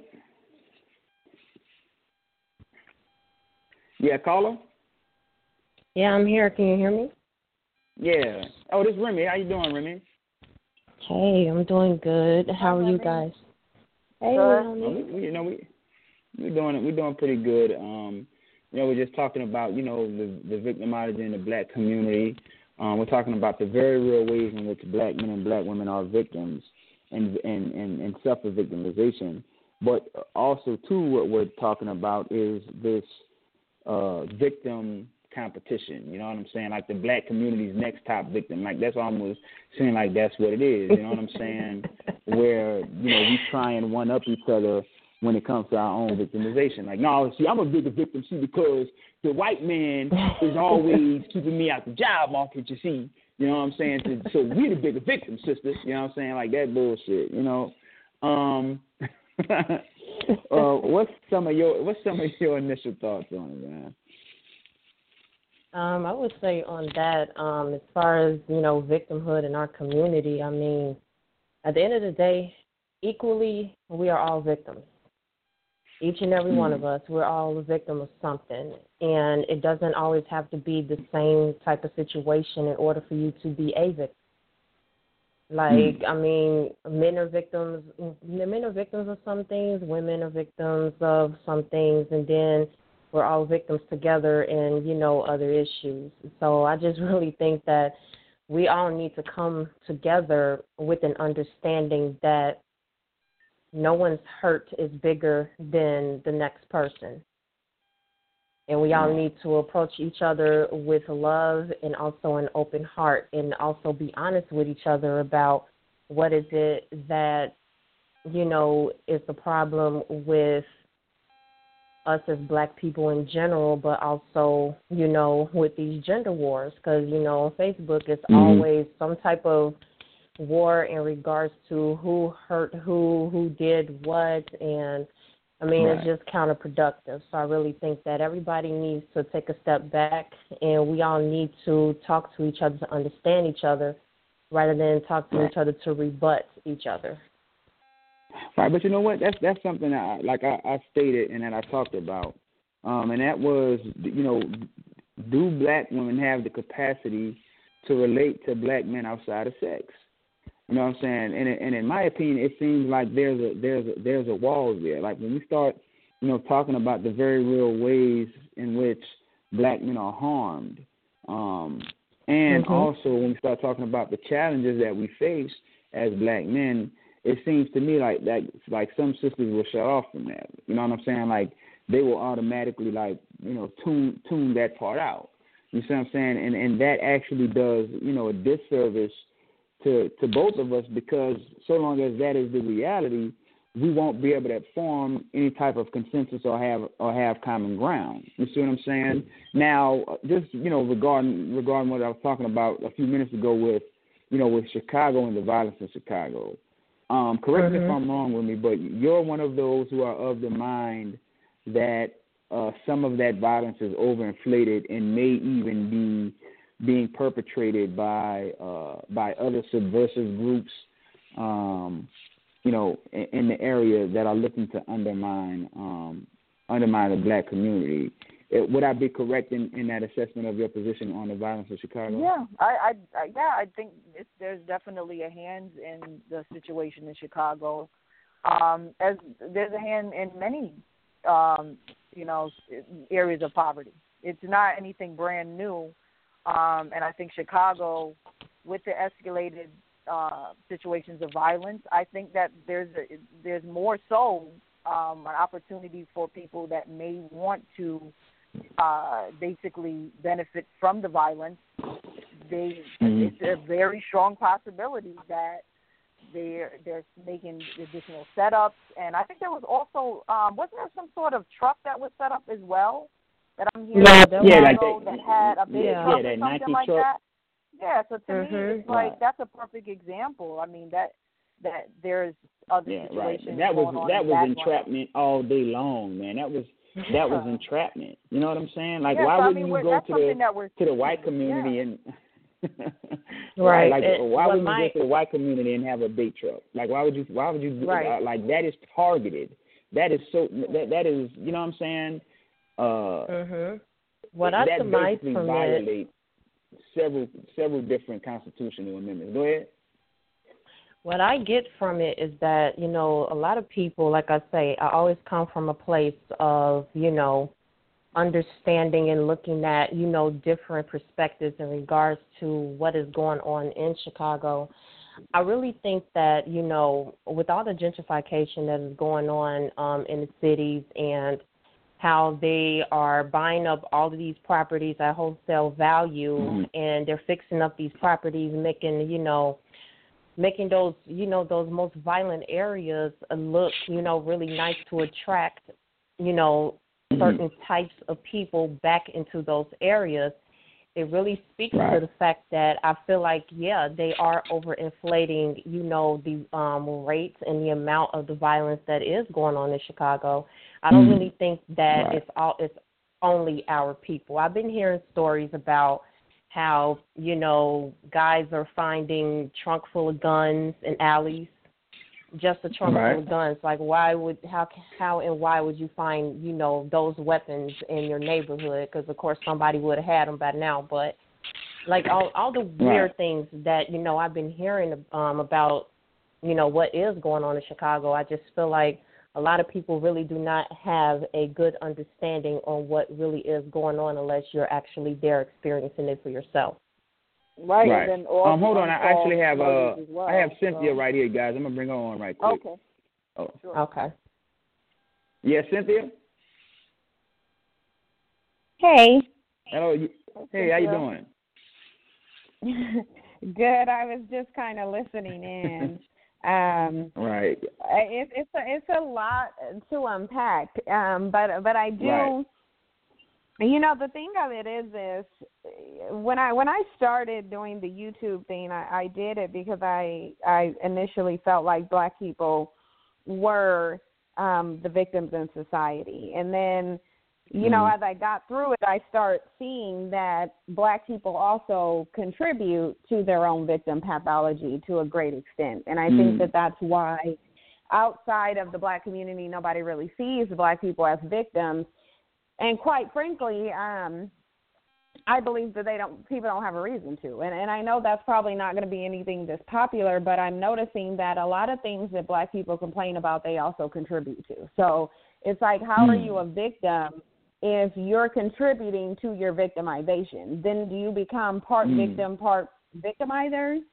Because like there's so many things like you know the, complaining about white supremacy but dating and mating upon white supremacists and having an Mhm. unwillingness to unite you know defending the oppressors and the, like you can't logically think that if you're a victim that defending your victimizer is going to help you to not become a victim you know Right. I, I think that there's, Right. too many things that we do. You know, I look at a victim as somebody that's completely powerless. Um, and Right. the In thing of it is, black people are not powerless. So at this point, if black people are victims, it is because they choose to be victims. And Mm. and and I hate to, I really hate to have to say that, but the stuff that I'm seeing, you know, the contradictories that that we constantly engage in, just like how me, you, and Cheryl were discussing, you know, how you have with this Ariana Grande situation, black women Mhm. complaining about sexual assault, but then simultaneously defending sexual assault, saying, well, she shouldn't have wore that dress. Well, she was trying to get Right. attention because that was too short, you know, or the the fact that you have black men being the face of sexual assault, but always putting themselves in situations with white women to be accused of sexual assault, just like with this Mhm. pastor. You're in the midst Right. of the Me Too movement. You know that black men are the face of it, but you're over here groping this white woman's titty on national television. you know, right. you know, it just I mean, you, doesn't. How can we You're call right. it I mean, that doesn't ourselves make sense, victims man. when, we, when we're doing it? Like we're Yeah. doing it, and then Yeah. you you There see you a, a a group of because I agree with you that black women, for the most part, they aren't able to um relate to black men outside of sex. I think for the for the black for the most part, and and I think they make that Mm. very difficult because again, it's just about what are you doing to make yourself be a victim. We understand because victimology is seen different when it's present in women than it is in men. Men generally are not seen as victims because they possess physical force, and as black men being the the most physically capable group of men on the on the planet, when you look Right. at their situation and their circumstances and what they're doing to change this victimology when they possess the power, because contrary to back in the day, you have black men with an extreme amount of wealth and influence. So if you're Right. still in a victim situation, it's like how much of that is because you want to be in that situation because now you have Mm. everything you need to change it to not be a victim but you're still in the same situation and that means it's because of something that you're either doing to keep yourself in, in that position or you're not doing to get yourself out of it and i think that when black Right. women see that and we look at you know black men are mass incarcerated the most when we see that they are locked out of the you know we understand black men's plight but we also see them fighting for nothing more aggressively for nothing more than being with white women, the ones who are contributing to their plight. Right. Right. So I mean, think I mean, you, you, you know, you're absolutely right. I mean, it, but you know what? Do you think that a certain level of this is, um, you know, what we would call uh, Stockholm syndrome? Um, You know, the thing of it is, is I think the it's same stupidity. system that's oppressing us. You say you think I it's think it's what? stupidity. I think it's Hmm. stupidity. I think it's past the point of Stockholm syndrome. Because the thing of Hmm. it is, is with Stockholm syndrome, you you have the person isolated with with their victimizer. So they don't have outside people telling them that this is not right. You know, this is this person is victimizing you. This is not normal. The person is harming you. That's usually where where the foundation of Stockholm syndrome. They build up this affinity, um, you know, and, and until someone comes in and they do cognitive restructuring and show that person that this is this is not normal. You should not feel this way about your victim either. And then eventually they come out. Black people have more Right. than enough right now. We have more than hmm. enough in- information. We have hundreds of years of, of examples, but we're still choosing to do the same thing. We're cho- nobody is making black people attack each other in favor of the system that they're complaining about. Nobody's making black people do that. No, it's Nobody's making them, but we're trained to do that. Okay, but the thing of it is, is just like you're trained, you you can be untrained. Like, how long are we gonna use this? And and I get that it's not an excuse; it is a reason, but you can only use one reason for so long because again, Right. you, you yes, you're being you you're being conditioned, but you have people countering that conditioning. That wasn't the case Right. before. You had social media. People are countering the conditioning and telling black people this is not normal. And all they do is fight to be to maintain the very system that they claim they're victimized by. It makes no sense. right. Yep, I also understand Yep. that, you know, some people, unfortunately, they can't, you know, be reversed back to, you know, basically that mindset. It's just some people are just going to, you know, continue to have that mindset until the day they die. Some are capable and just some are not. Unfortunately, that, you know, that's the reality of our community. Mm, yeah, yeah. Um, you know what? Like, I, I I agree with. I actually agree with both of y'all. Both of y'all positions because this is my thing. Ain't nowhere in the world, no government agency or police agency or law enforcement is going to take a, a barrel of guns and drop them in the white community because they know that those white men in that community will take them guns and make a damn militia. You see what I'm saying? So even if they are dropping guns in in our in our in black areas, they can only set traps based on your predictable behavior. They know that the likelihood of us taking those guns and using them on each other is greater than us taking those guns and using them against them. You see what I'm saying? So at a certain point, we do have to look at at our own behaviors that we engage in that lead to our uh, our victimization. Like that that is real. You know, that's a that's a that's a entirely different uh, perspective that I hadn't really thought about when when dis- when discussing this topic. You see what I'm saying, Cynthia? Do I know you don't you don't necessarily buy into um, the violence, you know, the rates of violence in Chicago either, do you? I don't. I I do believe that mm. there is some violence, but I but the way that they're portraying it to be, I I don't because again I've been to Chicago. Of course, I don't live in Chicago, but I have been there, and and you know the thing of it is, mm-hmm. is I, from what I've seen, it's not the war zone that um they make it out to be. And right. even besides me being there, it's like, okay, well, if there's all these murders that are happening every time there's a holiday or a weekend, and you can't seem to find, you can tell us that they're gang members, but you hmm. can't go arrest these gang members, that doesn't make any sense to me. So either you're too incompetent to be detectives, or you're orchestrating these things. Right. Right. so because I, I also, don't believe that it's to the extent. Right, because also I, I spoke with a um I spoke with a gang member and they said that Chicago has not had a gang war since the nineties. So whatever we see mm. in the news is not what is real. Everything is right. isolated incidents. It's not a gang war. That That's is the propaganda that the media, right? That's the propaganda the media wants to put out there. Like I say, give them a reason to invoke martial law in Chicago. Give give them a reason to do something so we can get all these people out of this neighborhood because to be quite honest, they want to take it back. They want to take that whole area back and they want to push all the blacks in the suburbs. That is their plan and a lot of people don't understand that. Sure, it may not look like much now, but give it 20, 30 years, Chicago is going to be whitewashed. That's just basically what it's going to hmm. be. Right. Right. So so it's a it's a it's a type of urban renewal. You, you you're saying. You yeah, it's, it's that's what that's what this create, is all about. Right. Because right. I know, and like even, even after Hurricane Chicago. Katrina. But go ahead. It's not even in Chicago. They're doing it in Detroit. They're doing it in Baltimore. All of this, all of the cities of these states. That's what they're trying to do.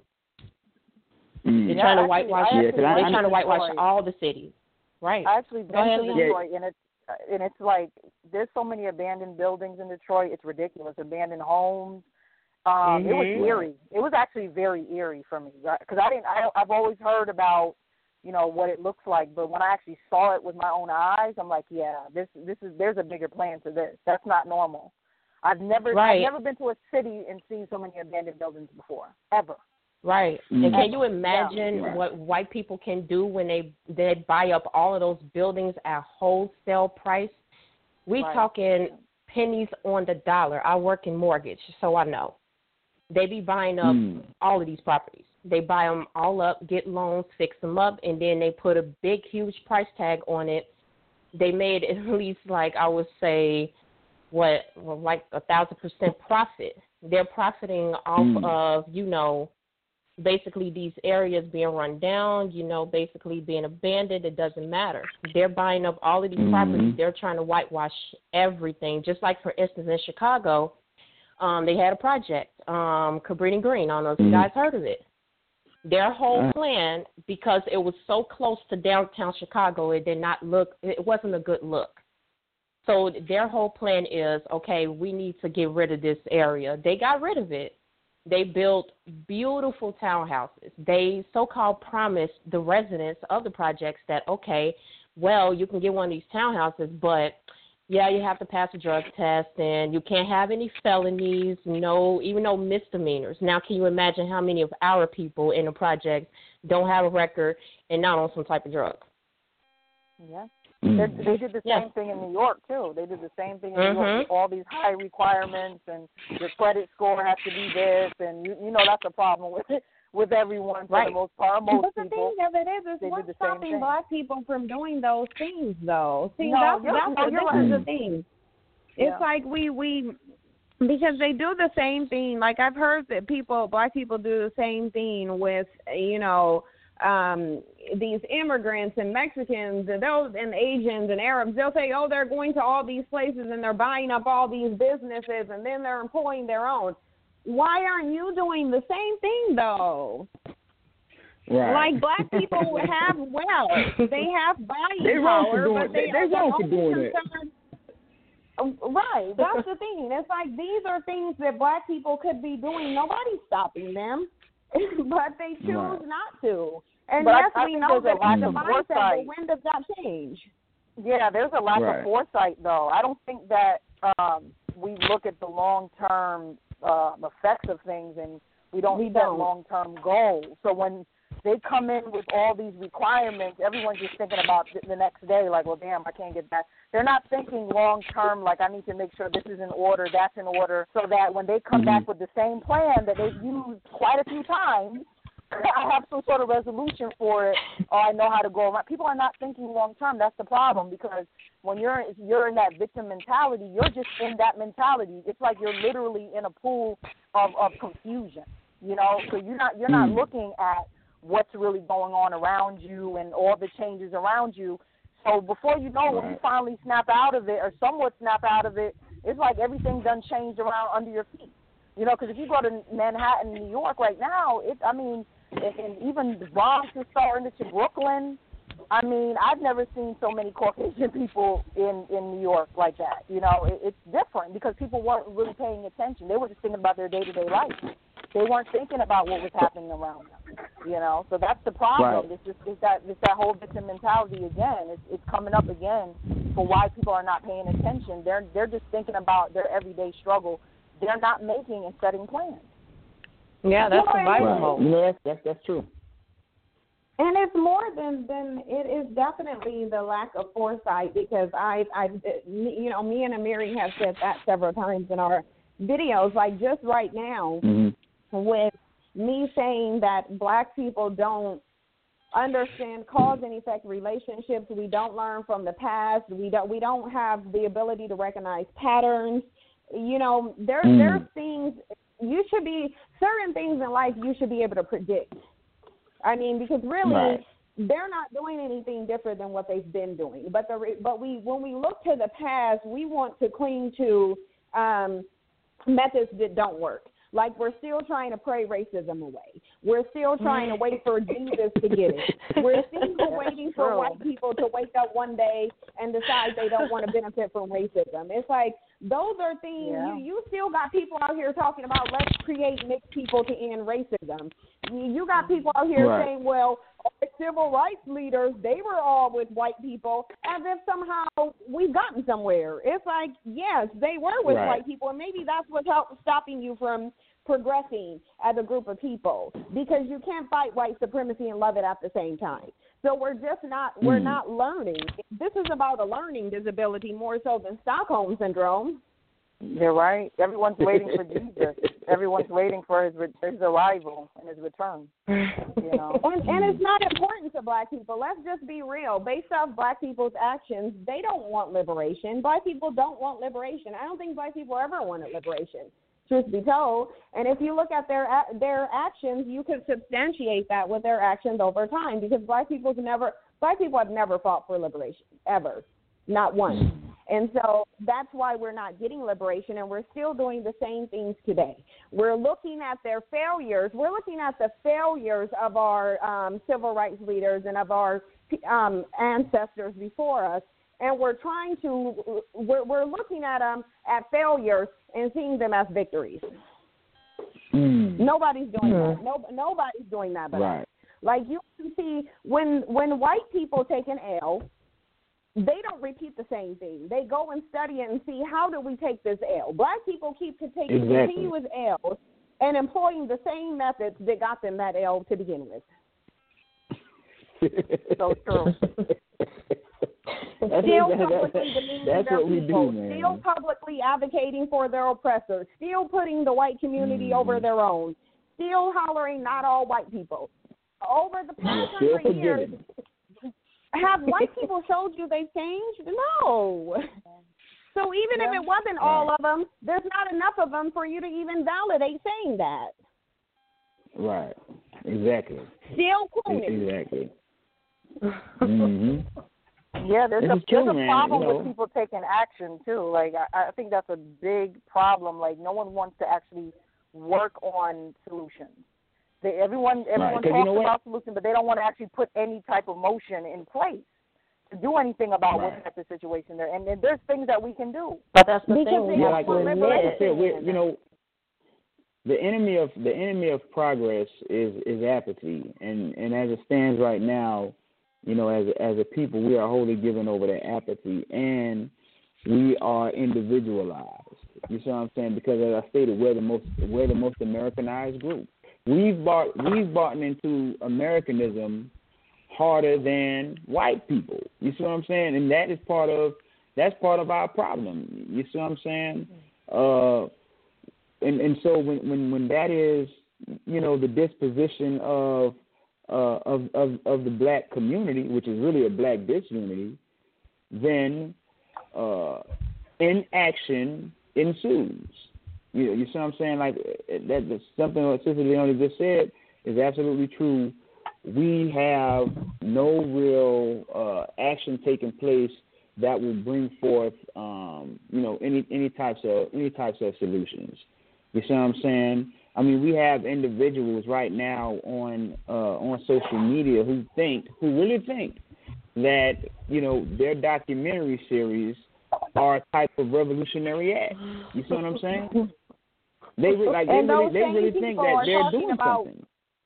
and and they're they're in one breath talking about building up the black community while promoting interracial unions when historically you can see all evidence that the only thing that does is breed out black people. So the reality Right. of it is is we're not getting anywhere because we don't want to. Black the only thing and I Mm. would challenge anybody to do it and I think Amiri you just saw it because you told me that you had to go you going back and forth with some female swir- swirlers. The fact that you even have Right. to go back and forth with female swirlers is a problem. Mhm. Because why do we have to Right. convince you that you shouldn't be dating your oppressors? Mm. Unless it's beneficial to you. And then they'll advocate for two things. One, when you ask them how has Christianity benefited them on a tangible level, they can't name one thing. What, how has interracial dating benefited them on a tangible level? Can't mention one thing. But yet, these are the two things that black people fight uh, the most aggressively for. The two very things that they cannot list one tangible benefit to. Nobody would do that. There is not a group of people who would engage in interracial unions if it did not benefit them, especially if they're engaging in the unions with their oppressor. They wouldn't engage in any any religion if it didn't benefit them, because understand that Christianity only benefits white supremacy. Right. And I even saw that globally. white Like supremacy. And it seems globally, like I was watching 90, an episode of 90 Day Fiance, and there was a dude in the Philippines. Mhm. Black man went out to the Philippines. He went to church with this Filipino chick. Now, you can see how impoverished and decimated that city is. Completely Right. poor and impoverished, but they're spending five hours every single day worshiping and praying to a white Jesus. Mm. Notice how the most impoverished people are the most religious, and the ones who don't take religion seriously at all are the most um are the most striving. Still haven't Yep. learned. Black people still have not learned though. That's we don't have true. time to exhaust our energy in things that are not beneficial. Yet we only exhaust our energy in things that are not beneficial, and we fight for them. Mhm. We argue over them. We divide each other over them. We attack and separate over them.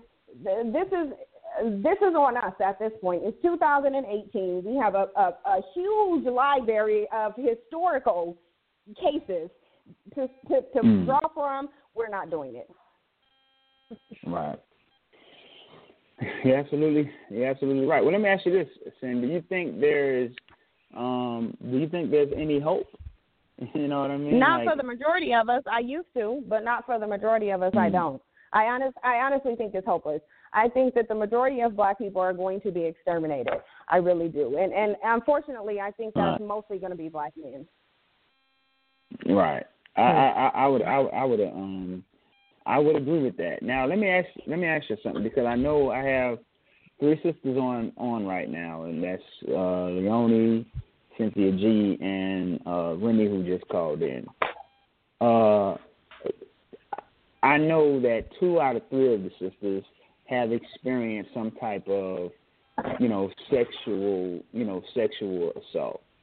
What are some of the things that we can do to begin to begin to protect, um, you know, our most valuable asset, and that is our little girls? Like, what are some of the things that you guys think we can do, and some of the measures we can take to uh, bring down the astronomical rates of sexual abuse of uh, black women in the black community?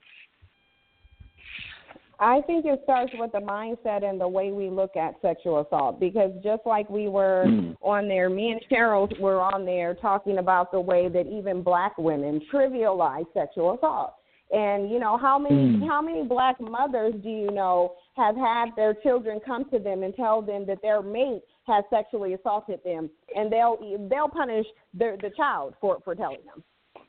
Mm-hmm. That you're, you're not protecting. If you don't even believe your child, you can't protect them from sexual assault. You don't even believe them. You're willing to put this man over your child.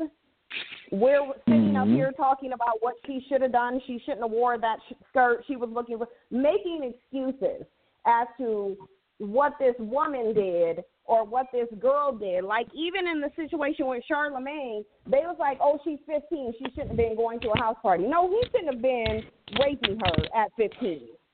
Right. Exactly. Hmm. Exactly. I can't believe people were saying that. And yeah, I would in the say, 21st century. Yeah, go ahead, Remy. I would say, um, always pay attention to your kids. Not even like Mm. verbally, like your kids, they will, you know, present behaviors in regards to if something has happened to them.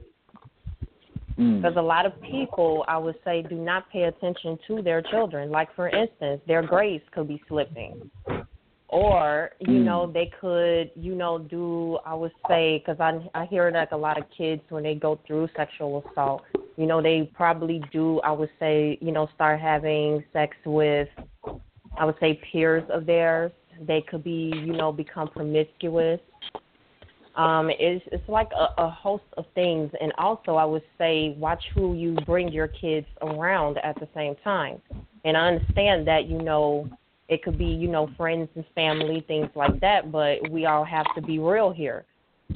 The vic- the most more the more likely person to victimize a child is somebody that they know, Mm-hmm. Mm. and it is more likely within your own family.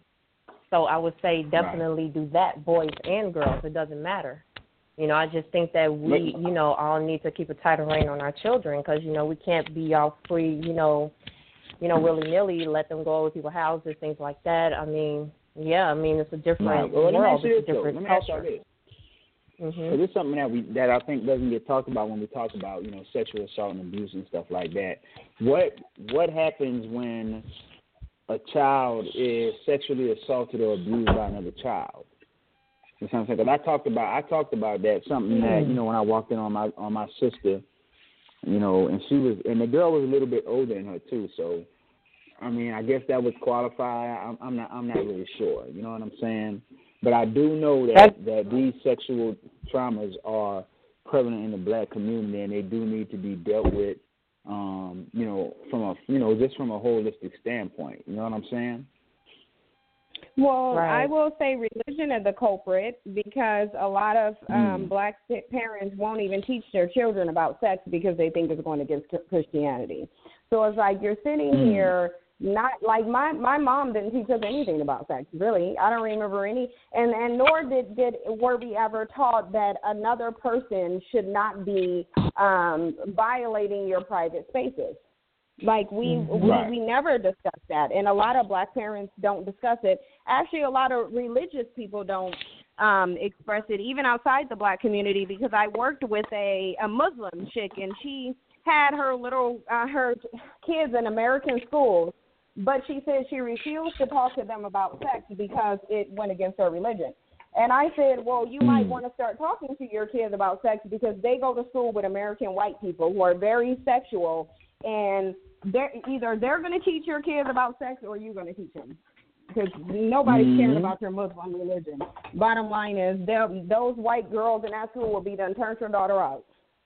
Uh. And have her suck a dick in bathroom. Stop it. It's like really. That's true. Yeah. You have to have that open dialogue with your children, like all the time, mm. all the time. Mm-hmm. Turn, turn off the television as much as possible because whether we like it or not, the television is a brainwashing tool, especially for young children. You know, um, you have mm. to have that conversation with them, even though it may seem uncomfortable and you're like, oh, they're too young. Believe me, they're getting it, whether they're going to school or whether they're around their mm-hmm. friends, their their family members. They're getting that information. Television, the internet, you know, because a lot of children are on the, on the internet now. Things pop up you have to have that dialogue with them. Like if someone does this or says this, then you do this. Like you have to tell them. You can't pretend that it's not happening because it's uncomfortable or you you feel like you're tainting them. The world that we're living in, it's better for you to give them some sort of heads up. Because if you don't give them a heads up, they're not going to know what to do. You know, in the, like you said, Amiri, with with your sister, she probably was just in the midst of it. She she might not even been thinking about what was what's going on or, mm-hmm. or what can happen in the future. She's she's just in the midst of it because children don't really know better. They're just doing whatever. Another child approaches them and they just do whatever. But if you don't if you don't give them that that instruction, like okay, if they grab you here, they do this, do that, you know, they don't really know because they're not mentally developed to even know that it's a problem, and they don't even realize that you know what the effects that it can play mm-hmm. out in the long run. They don't know.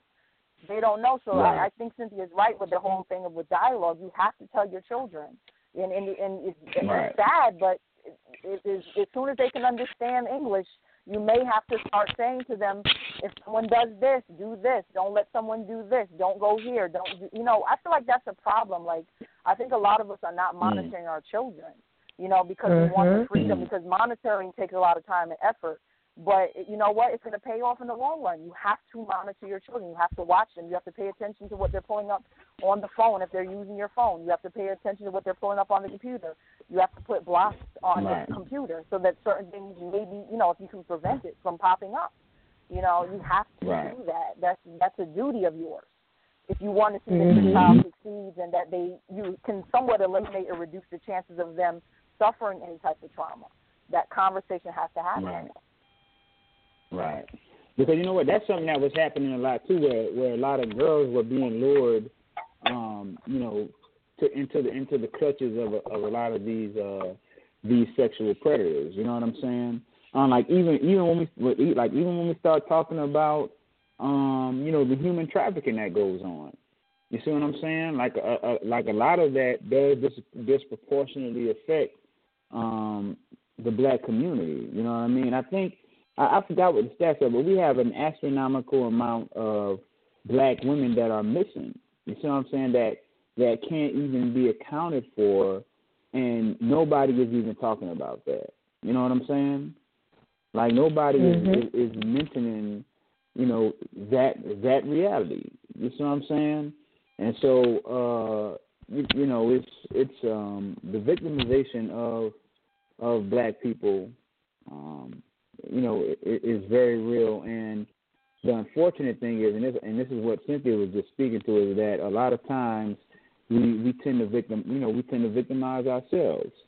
You know what I mean? And um, part of what needs to happen, in my view, is we do need, um, you know, a cultural shift and it's one it's one where you know we we we shift from being combative with each other when it comes to when it comes to the you know the issues of our uh, victimization and we start you know being more understanding and more empathetic to the challenges that that black women face and that black men face and you know, hopefully, if if we're able to do that in any real way, we can begin to you know to form a real a real collective and, and a real cohesion uh, that can actually serve to to you know to foment some type of progress for us as a group. You see what I'm saying? But so so long as as the opposite of that is the reality, then we're going to be you know we're going to continue to be um, undermined and uh, subverted and subjective group. Cynthia, you were about to say something? Yeah, and I was going to say that if we're going to change, um, you know, shift the culture specifically in order to protect, you know, the women and and and children from sexual assaults, we need to shift the mm. mentality towards it because a lot of men specifically right. don't see sexual assault as sexual assault. They they either dismiss right. it or they see it as having sex, and it's like there's a difference between having sex and somebody raping you, and so if mm. they're not even seeing right. sexual assault, then like I was watching because did you guys see the Ariana Grande situation with the with the bishop? Yeah. Yeah. Mm-hmm. We were actually talking about that earlier. Yeah. Yeah, we talked right. About I was I was listening to one of Boyce's to Boyce's take on it, and it just disgusted me, and I had to turn because he was like, "Oh, I didn't." He was like, "Oh, well, they said that she he groped her titty, but she didn't even really have the titty there. Really? Are you are you kidding me? Like the the, the man was hmm. obviously groping and massaging her titty. Okay, so the fact right. that and it's like I'm not one of the ones who's gonna see, especially with a white woman, sexual some kind of sexual inappropriateness where there is none. But it was quite obvious this man was doing everything he can to get to the little bit of titty that she did have. Okay, let's just be oh, real. Hmm. The, the, the dude was doing it. I, I saw the video, so mm. I'm like, you've got to be kidding me. If nobody, if, if you don't see it, it's because you don't want to see it. And I and I think that a lot of men, huh? Do you think he searched for it? You said that you think that he purposely did it. Yeah, based off of what I saw, it looked like he purposely did it. And, and I know there's a mm. thing with pastors and being overly sexual and getting the women stupidly, I don't know how they're being fooled to do these sexual things under the guise of God. Like I think there was a a thing where there was there was a, a old story from some years ago where these pastors were telling these women that they needed to get naked and like I, I think it had to do with something with his sperm or something to get them closer to God. Mm. And there's literally oh an image of a bunch of black women naked on a beach in the doggy oh, wow. position. Right, this happened. So he actually convinced them to right. do it, and they did it. Oh my god! Wow. Yeah, you'll be surprised what religion, you know, what religion can get get people to do. You know, you know, it's, it's crazy. But um, not thinking about but, what you know, God it, wants you to do that. Let's say that again. What was he? Like, was he purifying them? Why would God want them to do that? Huh? That's that's what I'm wondering if he was telling them to baptize them and purify them or something. I, I'm wondering what he was saying to them. That's so strange. Yeah, I I, rem- I remember seeing that story though. Cause it was on, you know, it was circulating on Facebook. but you know, it's I that that that's a whole other topic for another day. You know what I'm saying? I guess we tied that. Yeah, and the pastor who accidentally uploaded his sex tape and then lied and said it was his kid it's like you know wow. that's you with man. Oh, I didn't hear about that. what do you upload? What do you upload the sex tape to? it was on a zip drive, and he accidentally pulled it out. he because I think he was trying to pull up some um some slides for the sermon, and ended up uh-huh. showing uh his whole dick. It wasn't small either. Mm. I'm just saying. it wasn't wow. small either. On film with a woman and then try to say, "Oh, his kids put that on there." Stop it! Your sons are yeah, not putting yeah. their porn on your flash drive. Stop it. Right. Yeah, yeah. He, he, was a, he, got, he stole on himself, Why would you huh? say that? Why would you throw your child under the bus? Why would you do that? I guess he figures better. Y'all want this money to keep rolling, and you go along with it. You know what I'm saying? Yeah. And the woman is on there with her legs all raised up and open, and his big dick is all over everything. Everything is crazy. Terrible. oh man. well, look, I, I you know I, I appreciate y'all. Uh, uh, uh well, I, I gotta I gotta end the show because it's about to end. But you know, I appreciate I appreciate the you know the callers and listeners. We had a few listeners in here, here tonight. Simply, you know, it's always a pleasure, you know, to hear your insight. Um, I want to appreciate you know appreciate all the callers. And Leonie, Sister Leonie, we'll do it again. Um, you know, we'll do it again next week. Make Black America great again or die trying. That has been this broadcast of the Great Liberators uh, radio show. Bye. Thank you for listening to The Great Liberator, hosts Amiri Brown and Kenya White. Until next time.